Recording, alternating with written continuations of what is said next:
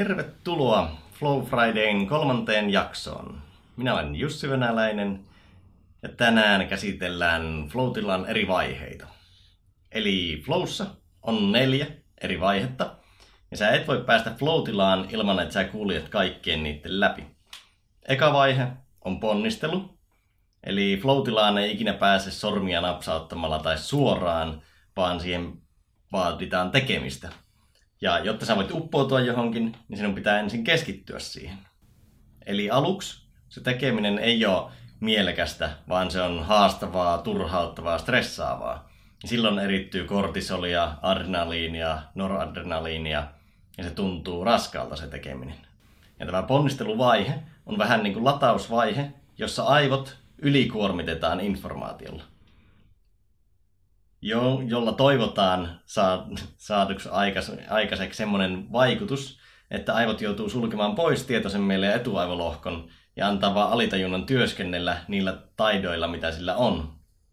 Ja siten tavallaan pystyä vastaamaan siihen haasteeseen, mikä niille on asetettu.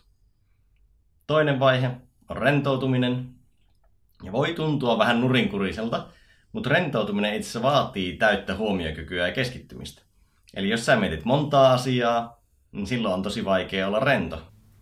Ja flow kannalta rentoutuminen voi tapahtua monella tapaa. Et se voi tulla siitä, että sä keskityt siihen tekemiseen, pääset uppoutumaan siihen, jolloin sinun taitotaso nousee vastaamaan sitä haastetta ja sä pääset sitä kautta flowhun.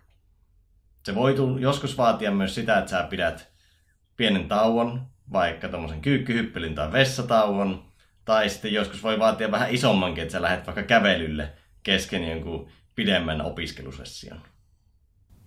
Se rentoutumisen metodi ei kumminkaan sinänsä ole olennainen, kunhan se jollain tapaa tapahtuu, vaan se viesti aivoille. Eli kun se rentoutumisen viesti tulee aivoille, aivot vapauttaa typpioksidia, joka huuhtoo stressihormonit ja kortisolin pois, ja tilalle tulee dopamiinia ja endorfiineja. Ja sitten päästään kolmanteen vaiheeseen, eli flow. Ja aina sitä rentoutumista ei tapahdu.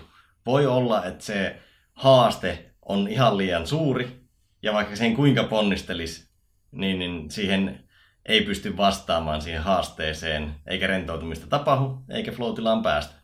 Tai voi olla, että vaikka työpaikalla on ihan liikaa häiriöitä, jolloin ei voi keskittyä, eikä sitten voi myöskään rentoutua. Jos sinne flow-tilaan on päästy, niin neljäntenä vaiheena on palautuminen. Eli flow vaatii aina palautumista ja integraatiota.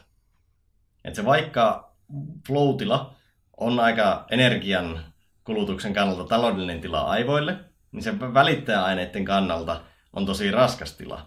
Käytännössä se vastaa sitä, että sä ottaisit pienen annoksen viittä eri huumetta. Eli se on aikamoinen ilotulitus, joka vaatii palautumista. After the ecstasy, the laundry. Eli on biologisesti ihan tervettä, että flow ei ole koko ajan. Ja vaikka flow niin hieno juttu onkin, niin se ei kumminkaan kumoa mitään hyvinvoinnin perusperiaatteita. Tätä voisi vähän verrata fyysiseen harjoitteluun ja esimerkiksi puntilla käymisen yhteydessä puhutaan hyperkompensaatiosta. Eli kuormitetaan itse vähän liikaa, sitten vaaditaan palautumista ja palataan uudelle tasolle. Niin sama taitojen suhteen. Et flow jälkeen aivot levossa siirtää juttuja lyhytkestoisesta muistista pitkäkestoiseen, vahvistaa ne muistot, jolloin taitotaso kasvaa. Ja kun taitotaso kasvaa, niin on paljon helpompi päästä flowhun jatkossa. Eli käytännössä flow on itseään ruokkiva tila niin lyhyellä kuin pitkällä aikavälillä.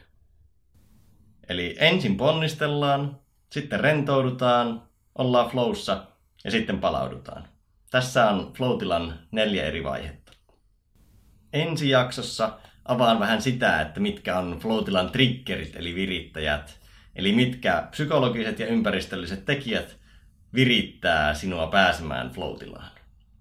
Jos vielä jäi Floatilan tiedon nälkään, niin osoitteesta jussivenalainen.fi löytyy Flow-opas, jossa on kymmenen keinoa päästä Floatilaan tietotyössä nähdään tai kuullaan ensi perjantaina taas.